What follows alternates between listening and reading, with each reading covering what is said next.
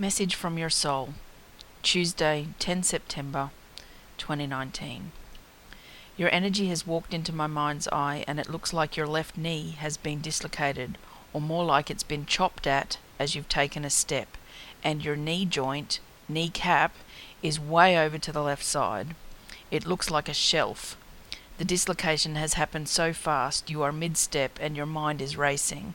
You're looking at me and you're terrified of putting your foot down because you know it's going to collapse under your weight and it's going to be painful.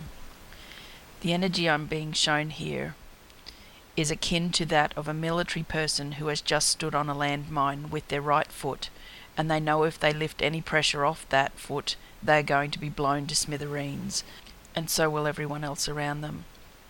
Bones represent structure, knees represent pride and ego, as well as unresolved family issues, which is also attached to blame and judgment.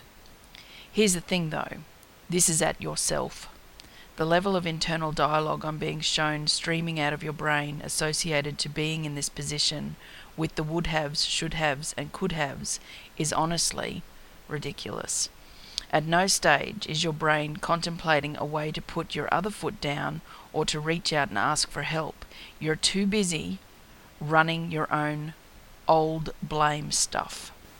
If you've come through the old New Age that tells you you are responsible for everything in your life, and then the golden oldies day of religion where you were born a sinner and you must pay penance, well then, it's all obvious, isn't it? If you aren't that person, if you were born of people like that, well then, it's obvious, isn't it? Remove this sorry tale of sabotage.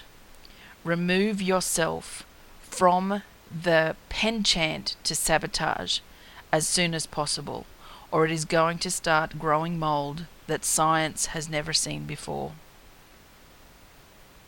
This is the way of the revolutionary.